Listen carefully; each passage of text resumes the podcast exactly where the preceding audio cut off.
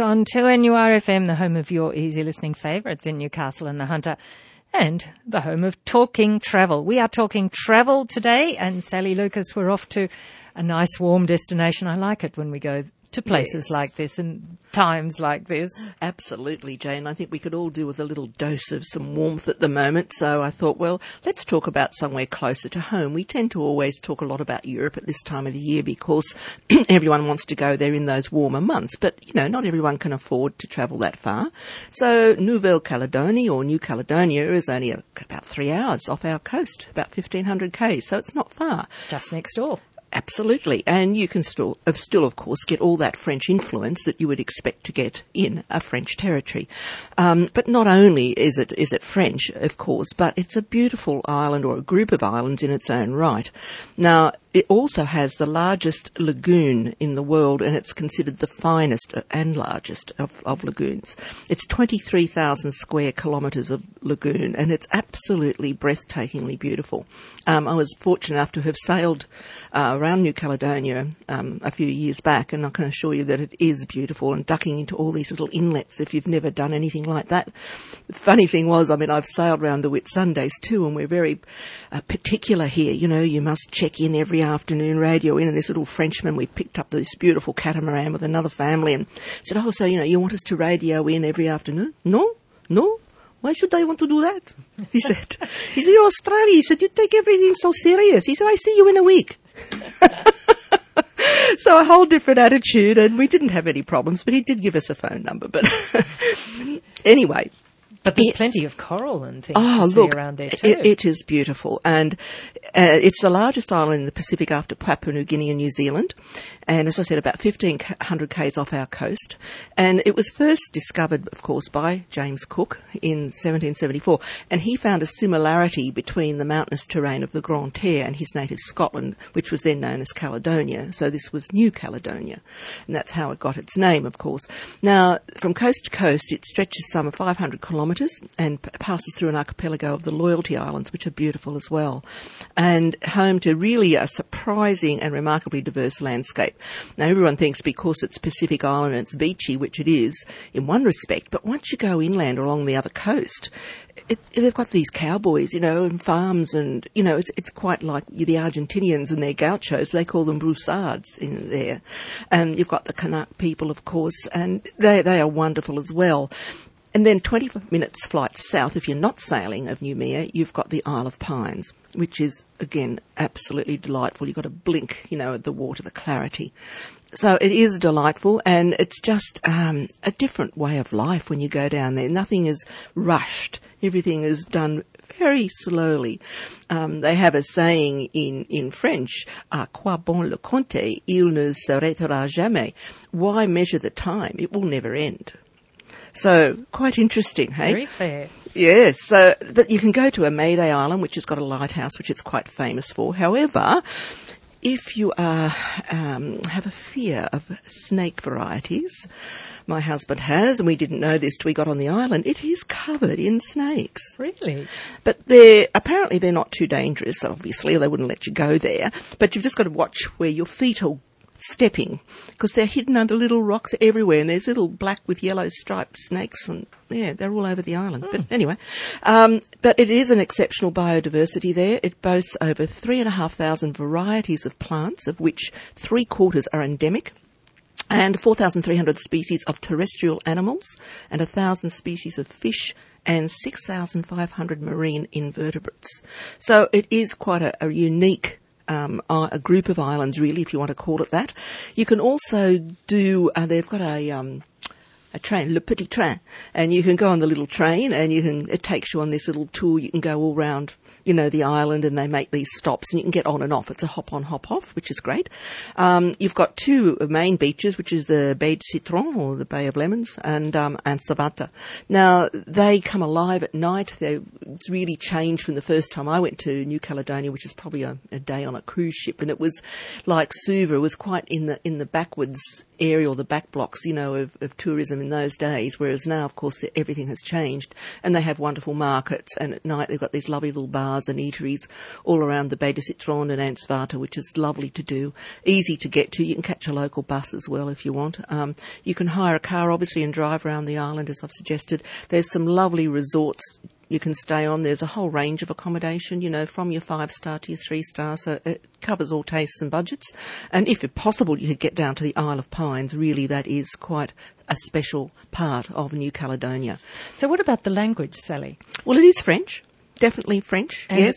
Are there people who will speak English? There are people who will speak English, and again, you find like most areas where there is the, the language is not ours that it's predominantly, I guess, spoken by the elderly more, whereas the younger generation tend, most countries these days, to learn English as well. So, but anyone in, within the tourist industry, you will find will be able to speak English, and you will find like even your menus, um, they're used to dealing with tourists, and they'll have their, their fixed price menu and their a la carte on a on a board out the front or whatever, you know, the cost of the beer or the wine, etc. And it's it's just a very relaxed, laid back Pacific island, even though it's French, it's still got that real Pacific feel about it, which which is what it is, of course. But close to home, as I said, so you can get your little touch of France without having to go to France.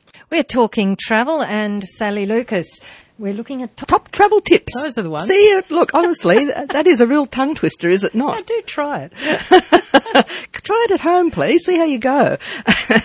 well, some of them are, and these are put out by Smart Traveller, but it just things we have mentioned before. But it doesn't hurt to to reinforce, you know, things that you should do before you, you know, even leave the country. Of course. Now, Smart Traveller is the government website. It is, it? and it's the one where you can register as well your intention of going, your date, so that if anything happens overseas, like a civil unrest or something in a country, your family can then, through Smart Traveller, will be able to track you down if there's loss of contact or phones or something, you know. So it's really an important thing to do, particularly if you're doing a more extended trip, I would suggest, and going to various different countries.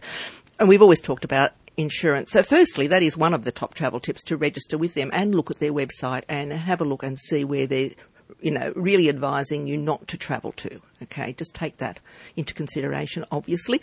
Taking out comprehensive travel insurance, of course, with the best cover you can get is, is the most important thing. To make sure you're covered medically, particularly. Yeah, medically, like we think, you know, we pay a lot for medical here. I can assure you it is nothing compared to what you would have to pay in some of the European countries and America. Mm. Really is exceptionally high. Like you're talking about even just a doctor's visit could be anything from 150 to $200 just to see a GP, mm. let alone what hospital costs there are. A lot of countries now too, if you're in hospital won't even let you leave hospital or check out unless you can prove you've got travel insurance so they know their bill's going to be paid. Mm. And even on arrival in some countries now, like in some of the old, what we call the old Eastern Bloc, but some of those countries there now are insisting on knowing that you have travel insurance before they let you enter. Mm-hmm. So please, that is most important. As we said, registering your travel details online. Make sure your passport has at least six months validity from your planned return to Australia. Carry extra passport photos with you in case your passport is stolen or lost, you know, so you're not having to try and find something, you know, you've got them on you already. That's a good idea. Yeah, and also have a copy of your passport as well. Now you can either have it on a USB stick on your iPhone these days. I still keep a paper copy as well, which I secrete in the zip bottom of my suitcase so separate to where I would carry my passport. You know, whatever you feel you'd like to do, but so long as there's copies, and you can always leave one with your travel agent. We we keep them on file for all our clients, and or you could leave one at home. You know, so there's always some access to get a copy of that passport to check with your health professional regarding, of course, vaccinations and health requirements and precautions in countries, and that does vary. And also to check what medicines, if you're a person is on medication of any sort, there are certain prescription medicines that are, are prohibited in some countries, com- countries rather. So you've got to be aware of that. Uh, make sure you've got the right visas for the countries you're going to as well, and even the right destinations. Haven't we heard that recently? Someone wanted to go to Grenada in the Caribbean and ended up in Granada in Spain. I still find that amazing, though. I mean, wouldn't you look at your itinerary and some people must just not look or listen or, but anyway, yes, please. possible, I suppose. I don't know, but anyhow. Hmm. Another one I think was they ended up in Sydney and there's a place in Sydney in Nova Scotia in Canada and they wanted to be in Sydney in Australia. But there you go. Um, yes. the Opera House. Hmm. Making copies, as I said, of your passport details, your insurance, if you've got travellers' checks, visas, credit card numbers, you know, all of that is important to be kept copies at home as well. Don't take your original wallet from home with 6,000 cards in it like we've all got these days that you're not going to need or even want to need overseas. You're only going to need your credit card, your form of ID, your money and, you know, whatever. But certainly get rid of all that and keep in contact with your friends and family back home, whether you do it through Wi-Fi, whether you've got your own you know, iPhone where you can do it and give them a copy of your itinerary as well so they know where you are and what you're up to. So that's just a few things, Jane. And I just thought I'd mention again, we have done a few of these before, but uh, this is 50, and I'm not going to go through 50 most inspiring travel quotes of all time, and some of the reasons why we travel or why we don't, I suppose. Uh, Mark Twain says, Travel is fatal to prejudice, bigotry, and narrow mindedness. Mm, fatal. Fatal. the other one here is this is St. Augustine, the world is a book, and those who do not travel read only one page. Robert Louis Stevenson, there are no foreign lands. It is the traveller only who is foreign. Ah, yes. I like that one. Very nice, isn't it? Yep. Um, a Moorish proverb, who, he who does not travel does not know the value of men. This is an interesting one by John Steinbeck. A journey is like marriage. The certain way to be wrong is to think you control it.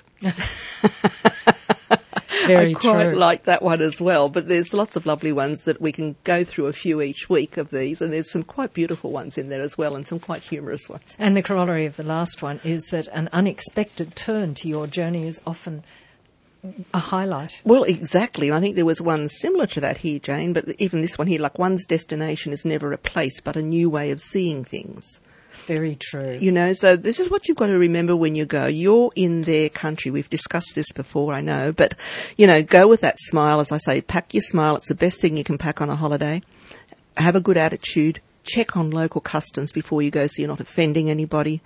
And look to learn something. Yeah, and, and that's what you're there to do, surely, is to, is to learn all these wonderful delights of the other countries that we visit. This week we received advice that the Indonesian visa on arrival fee has increased from US 25 to US 35 effective immediately, and you've got to pay it in US dollars. So just make sure you have US 35 on you if you're entering Indonesia. That's talking travel for today. Thank you, Sally Lucas. Thanks, Jane. Back next Friday after the one o'clock news on 2NURFM.